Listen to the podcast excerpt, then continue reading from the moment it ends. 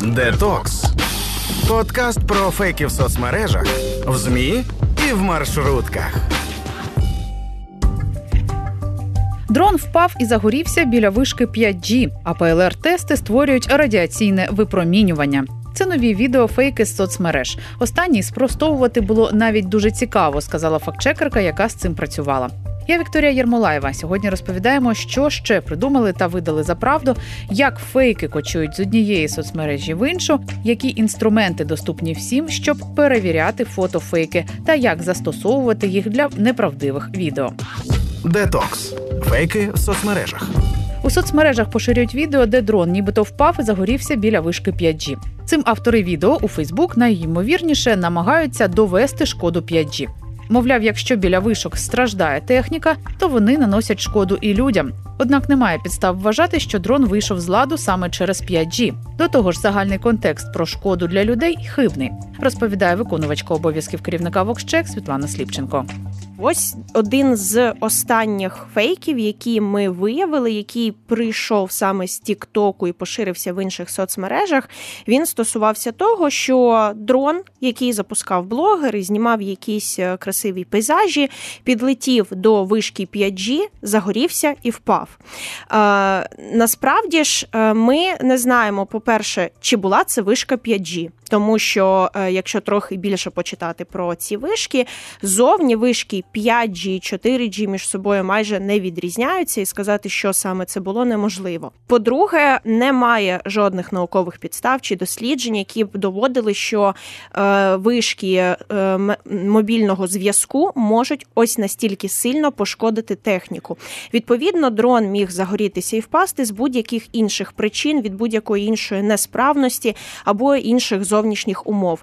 Все це автоматично відкидається через те, що нам вже дають відні дані до відео. Дрон підлетів до вишки 5G і через це загорівся. Це неоднозначний причинно-наслідковий зв'язок. Причин може бути безліч, і власне стверджувати ось так було б безпідставно. Також у Фейсбук поширюють відео, де нібито зображено, що ПЛР-тести створюють радіаційне випромінювання. Утім, зображене у відео не означає, що ПЛР-тести радіоактивні. До Фейсбук відео потрапило з Тіктока. Найімовірніше, фейк з'явився ще в грудні 2021 року в німецькомовному сегменті соціальних мереж. Однак зображений на відео пристрій не є лічильник Гейгера. Інший теж дуже цікавий фейк, але вже більше на уважність про те, що ПЛР-тести нібито є радіоактивними, відповідно можуть викликати якісь негативні наслідки. На відео нам показували, як е, беруть е, ПЛР-тест, підносять до якогось пристрою, нібито це лічильник Гейгера, який показує електромагнітне радіаційне, точніше, випромінювання. Ну і власне він е, відповідно цей тест є радіоактивним і може зашкодити людині. Але якщо придивитися уважніше до деталей відео, видно, що це не лічильник Гейгера, а це якраз лічильник, який показує електромагнітне поле. І електромагнітне поле присутнє будь-де у нашому житті, і з'явилося воно від ПЛР-тесту через тертя, яке теж було показано на відео, коли е, власне палочку для ПЛР-тесту е, виймали і вставляли кілька разів у ковпачок. Це, до речі, дуже цікавий е, фейк, який власне було навіть ну цікаво спростовувати, тому що ти звертаєш дуже багато уваги до деталей відео, використовуєш різні методи зворотного пошуку зображень по скріншотам відео, і виявляєш, що перед тобою зовсім не те, знову ж таки, що тобі намагаються довести. Тому, якщо брати таке загальне правило до фейків, які приходять із Тіктоку, по-перше, не вірити усьому, що вам кажуть е, про відео і про те, що на ньому зображено, і розуміти, що можуть бути абсолютно інші умови, причини і наслідки того, що на відео відбулося відбулось.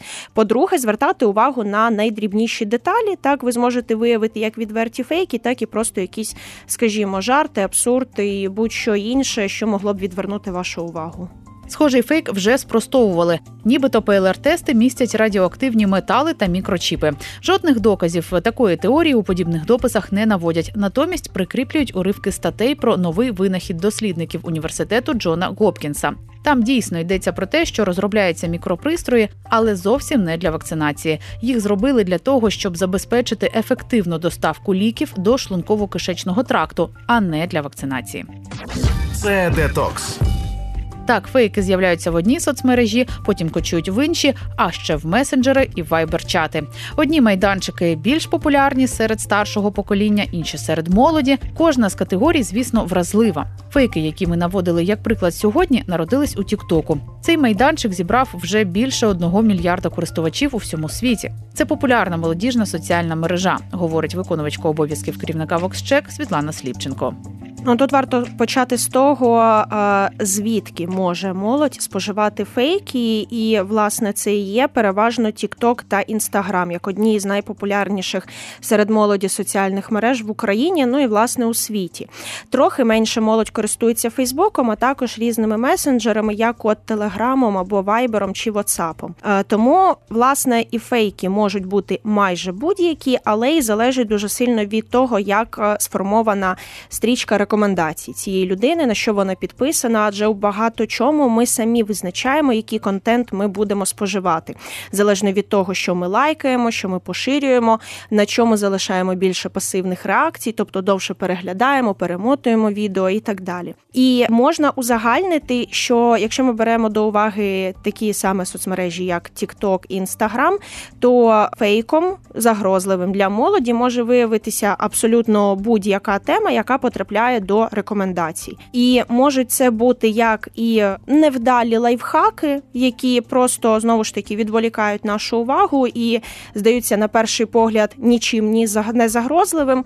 Але саме от з таких простих фейків, де ми відключаємо своє критичне мислення і споживаємо будь-що, е, може е, і далі наше критичне мислення піти на спад. І відповідно наступного разу, коли у е, іншому відео, у тому ж Тіктоці, нам будуть вже давати серйознішу неправду неправдиву інформацію, наприклад, про вакцинацію чи на будь-яку іншу тему, яка може вплинути на наше е, здоров'я, на наше життя, на рішення, які ми приймаємо, ми можемо знову ж таки повестися, бо будемо це сприймати як цілком дружню або незагрозливу навіть пораду із такої веселої соцмережі, як TikTok, або із інстаграму, із красивими картинками, куди люди заходять переважно відпочити від чогось серйозного, що є у Фейсбуці.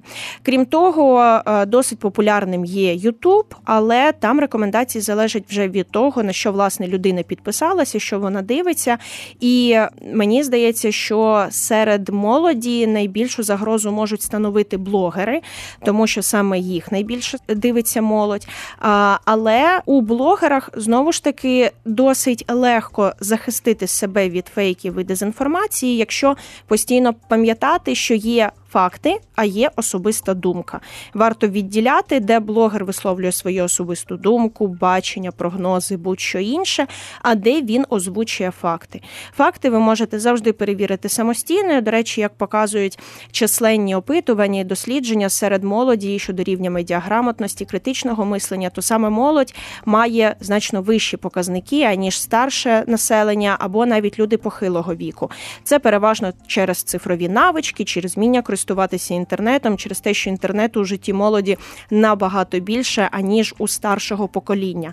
Е, з одного боку, з іншого ж боку, загрози все одно залишаються, тому просто важливо пам'ятати, що у вас є неперервний доступ до інформації, ви можете її перевіряти, і ви можете зробити це як корисною звичкою, так і свого роду розвагою. Я ж кажу, на мою думку, наприклад, найцікавіше це е, зворотній пошук зображень. Є багато інструментів, є звичайний зворотний пошук пошуку Google, є інструменти Microsoft Bing, TINAI, деякі інші, які покажуть вам як першоджерела фото, так і де воно ще поширювалося, в якому контексті.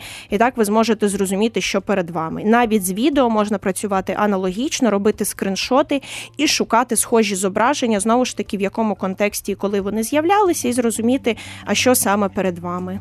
Отже, щоб інформацію перевіряти, є засоби і можливості. Головне мати бажання. Цим ми і займаємось на громадському радіо. Попередні випуски детоксу про розвінчення популярних фейків на сайті громадське.радіо. І не перемикайтесь, слухайте, думайте. Детокс подкаст про фейки з Вікторією Єрмолаєвою.